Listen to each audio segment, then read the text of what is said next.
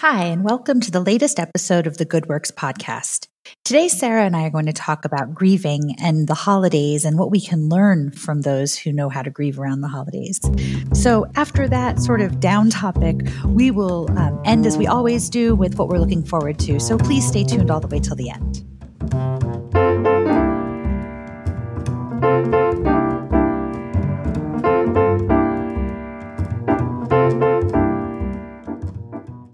Right. So, hey, Sara. Hey, Randi. How are you? I'm doing all right. Uh, 2020 continues to 2020 like like only it can. Oh yeah, yeah. We're still doing it. still doing it. Still doing it. Um, so now we are fully in the throes of the holiday season, and that is kind of the top of mind. You know, taking up space next to COVID in our brains yeah. is um, all things holiday. And a conversation that I think a lot of people are having is how to cope with the holidays in a time where we're trying to keep people safe by staying home or staying distanced. And um, that that led me to think a bit that the Community Foundation knows a thing or two about grieving. A lot of people come to us when they have lost a loved one and they want to remember them. We end up with um, a lot of people here in our office that are sad and missing someone that meant the world to them. And I think that we can borrow from some of those lessons that grief has taught us uh, in 2020 as we think about how to manage the next couple of weeks of this time of year. So, uh, are you ready to take this journey with me? Oh, I'm ready. Let's do it. okay. Um, grieving is is hard. It's hard to even talk about. It's yeah. certainly hard to live with. And I do think it's important to think about the fact that people do live with grief. We have this idea of the stages of grief and that you travel through them and it's linear. And what you know what psychologists and and people tell us all the time is it's far from linear. It's not a thing where you make it through the end and you reach acceptance and you kind of ride off into the sunset feeling no more grief. So you mean Rather, when when people tell you to just get over it, you really can't? Yeah. you really can't. You really can't. Um, and you know, one of the things about grief, one of the things I think about is you grieve because you love. You don't love in the past tense. You continue to love the person. And so loving a person who is no longer with us kind of turns into what we conceptualize as grief. But at the core of that grief is love. Yeah.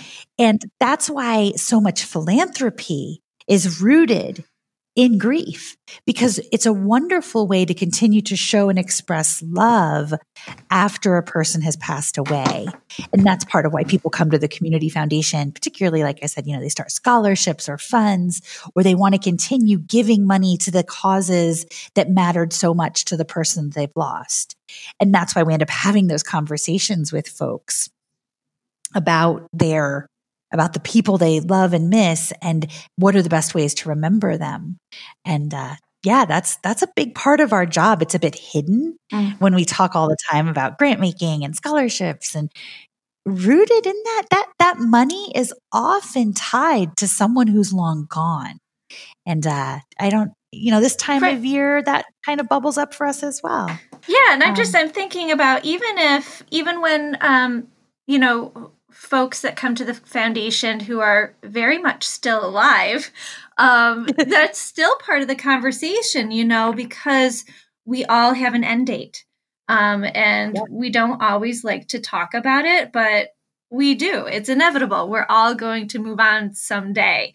Um, so part of the conversation with living donors are even okay, so after you're gone, what kind of legacy do you want to leave for your community or a cause or something that's um, something that you're passionate about? That's right. That's right. That is a huge part of the conversations we have with every donor, essentially, yeah. um, regardless of where they are in their life stage. So, yeah. so with that, I, I just think we've established for our dear listeners that professionally we manage and work in the spaces in and around grief all the time and uh, that that leads to it sort of bleeds into our personal lives. We are also human beings that experience grief. And sara uh, someone that we haven't talked about lately but is a huge part of your life and actually the community foundation life was your is your mom, um, Donna, who passed away a few years ago. Yeah. She was our team mom. She came in at least once a week and took care of us. Kind of think about like the old fashioned house mom you see in old movies. That's what we had. And she did errands and she brought us treats. And I remember how she would always clean out the microwave. Um, and so Donna time was so special to us. And of course, we only had the teeniest fraction of Donna time as compared to what you had in life with one of the world's just kind of ultimate moms. Yeah. Uh, now, now that we've lost her, and I, I know that's been really hard. What are some of the ways that you remember Donna during the holidays? Uh, I mean, just for our listeners, Yeah. Donna loved the holiday. she did. Any reason to go shopping and to buy somebody a gift, whether they needed it or not, was like on her radar. Oh my gosh, all the time. it was so funny. I remember one time when she was still with us working at the office, she was so frustrated with our sharp knives. Uh, because she's like, these are not sharp knives. Somebody's going to get hurt. So she's like, you cannot cut your bagels with these knives. So she, the next time she came in, she bought a very sharp knife, knife which I've, I, I swear I've cut myself on a number of times um, because it is very sharp. But yeah, that's just one of the, um, the CF mom type things that she would do. So, uh, this conversation is actually really timely for me because it's coming upon her, her, um, her, uh, heavenly birthday, as I call it. Um, so December Mhm. 4th will be her, um, is the anniversary of my mom's unfortunate passing. Um, but I try to do things throughout the year to remember her. It's, there's like so many people, there's not a day that goes by when you probably don't think of your loved one who's passed um, at some point during the day. But especially during the holidays because Christmas and Thanksgiving were among my mother's favorites. Um, you know, I do the the more traditional things like visiting the cemetery and um, she loved a particular kind of stuffed cookie from Turks. And so Aiden and I, um, my son and I, will go to the cemetery and we'll have a cookie and we'll chat with my mom for a little bit and talk about um, different fun memories. Um, what did just try to think about? Oh, so my mom, her one of the brightest achievements in her life was working for Steuben, uh, Steuben Glass. So there's a number of ornaments that she had bought me over the years um, from Steuben. So um, part of the decoration and, and tradition of decorating my house for um, for the holidays includes um, finding a special place for for those ornaments um, in particular. So um, those are a couple of things. I remember when she passed away, we were as a family, we were thinking about, okay, so what do we want to put, what do we want to write in the obituary? Um, we didn't want people sending a bunch of flowers, um, even though that's lovely and kind, and some people really like that. We just we wanted something to do something else. So we, like what you were saying, Randi, we thought about those things that my mom was passionate about. Um, when she was alive. And so her you know a big passion was her church. Um, and another passion was to help women and girls. Um, and my mom was a single mom. She raised me um, alone starting at the age of 14 so um, i know that helping other mothers was a passion of hers so then we asked people to make donations to janet's fund and uh, that's a fund that we have at the community foundation that does just that helps women and girls who find themselves in difficult situations, whether that be needing a car repair um, to be able to get to work, or paying for childcare, or um, fleeing a domestic violence situation. So, so that was really important to us at the time of her death, and um, and I try to make a gift to a fund similar to that throughout the year, just as a as a way to um, remember my mom. So that was a lot. There's is a lot. That, no, that's and that's because you love her Yeah, a lot, yeah, right? yeah, yeah. Your relationship was so big; it takes a lot of ways to continue. yeah. Um, I I absolutely love what you said, and as I think about the things you mentioned, for instance, having those cookies that were her favorite, Yeah. or making a gift to a fund that really means a lot or meant a lot to her, Yeah. or or really looking at those gorgeous Steuben ornaments and taking the time to just have her in your thoughts. those are things people could do this year as they have to be far apart from their loved ones. Yes. So even if you haven't lost a parent, grandparent, someone close to you, but you just can't spend the holiday with them safely because of the need to be physically distant because of COVID, you can borrow from those lessons. Yeah. You know, bake the cookies that your grandmother always bakes. You know, you know, do those things. It's okay. Go ahead and and take the time to continue the traditions even if they're not in person with you you can still enjoy the moment with them far away or maybe on the phone. Uh, there's been a lot of talk about Zooming with family members over mm-hmm. the holidays, and I think some of us are feeling Zoom fatigue. so yeah. I, for some people saying, "Oh, another Zoom," but you know, just pick up the phone or send them a text, or just actually just think about them. Yeah. And of course, what might be the most beautiful idea of all is write them a note, write them a letter. I was just thinking about that lost art of a handwritten letter. Exactly. Put it in the mail. so rather than thinking, oh, I can't make grandma's cookies this year because without her here, it would be too sad, flip that around and say, I'm going to learn to make grandma's cookie recipe this year. And I'm going to send her some of those cookies, mm. or I'm going to share those cookies with my next door neighbor safely, you know, drop them off. Um, because I want to share the love of my family we're going to be making all kinds of new and funny and silly, weird traditions this year. And that's okay. There's no reason not to lean into it. So I just think I'm going to be borrowing from the ways I have watched you over the past several years learn to cope with the fact that your mom is no longer here, but that she is still a very vibrant and visible part of your holiday celebrations. Yes, exactly. Somebody once told me that, um, um, the price you pay for loving somebody um, is the pain and the hurt and the grief that you that you live that you learn to live with i guess you should say. You learn to live with it. You never get over it. You learn to live with it you know throughout the rest of your life. And so for me that's an okay trade-off um, you know yeah. because we love we have a lot of people in our lives that we love. And without that gosh i can't i can't imagine what life would be like Right. I would not trade grief away by by undoing all the loving relationships I have. Right. Yeah. Yeah. So with that, okay, that was pretty heavy. That um, was. but I, I, do appreciate that you're willing to talk about that. Oh yeah. And sometimes we just have to feel the feels, you know? Yeah. They it's just how life works. Yeah, um, yeah.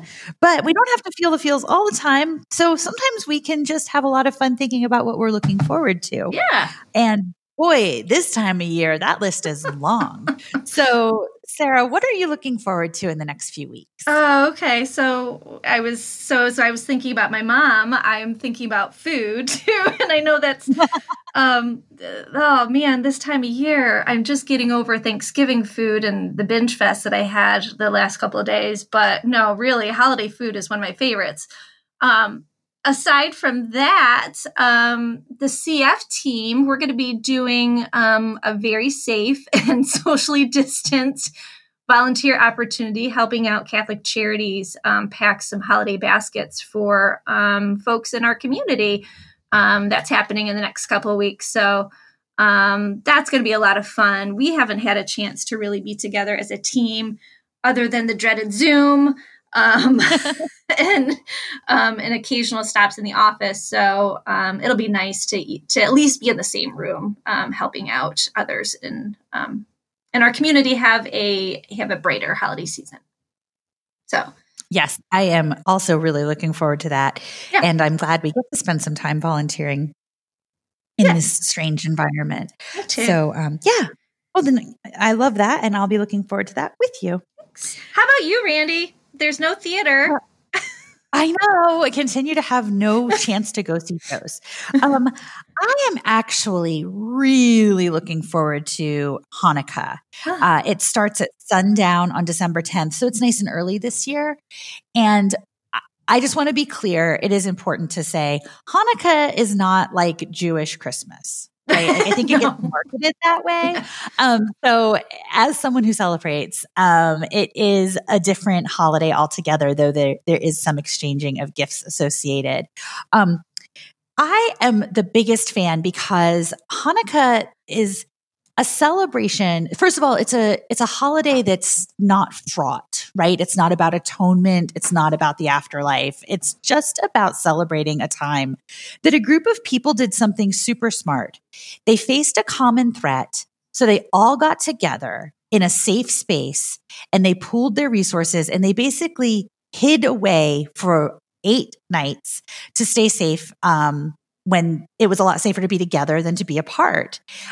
I think this year in 2020, we should totally be celebrating the concept of Hanukkah, mm. which means get together with your bubble, stay safe. The threat is a virus, pool your resources, and, you know, party it up in your little bubble, in your teeny tiny safe bubble. So the, the festival of lights, the miracle of Hanukkah is that there was enough oil to last one night and oil was crucial. This was how you heated, how you cooked, like it was essential to life. And through a miracle, it lasted eight nights, allowing the Maccabees to survive. Well, we thought that we thought lockdown was going to be like what two weeks, right. and uh, you know, turning into most of a year, and we need to find our version of oil to survive. So I think that borrowing some of the lessons of Hanukkah are especially apt here in 2020. And it is not a particularly high holy day in any way. So if you want to celebrate, if you want to learn more about it, Google away, learn about Hanukkah. Um, and take the time. It's to me, not only is it relevant during the time of COVID, um, I think it's also relevant to climate change. I think there's a lot about Hanukkah that really speaks to me in our current moment in history. And so, uh, for that reason, I'm super looking forward to celebrating it. And what we do to celebrate at our house is each night as we light the candles, um, we think about the things we want to do in the next calendar year for our community. And sometimes that's thinking about our philanthropy. Sometimes it's thinking about our volunteerism, but we make a family list of how we're going to give back. So we will be thinking about 2021 and what we're going to do as a little family unit to give back um, in the coming year. And there's nothing like it for eight nights to really take the time because the tradition is, you know, you wait until the candle is out to, or the candles are out. That's, you know, so you get this kind of long, quiet, contemplative period at home in this winter period. So again, there's something really calming about Hanukkah. Mm-hmm. So if mm. you find yourself feeling stressed in the holidays, I would encourage you to incorporate some of the learnings and lessons of Hanukkah into your own into your own celebration. It's a, a deeply grounding, centering experience. Um, so I, I love just that. love. And if so, it. so if you don't have a menorah, you can just light a candle just light a candle. That's right. It, the, there are lots of reasons the menorah is symbolic, yeah. but that symbolism um, can also be achieved with with candles you have around the home. Mm-hmm. Um, so yeah, don't don't go buy anything. It's not like that. Um, it's actually it's a holiday that took the capitalism a really long time to figure out how to turn it into a right. spend money occasion.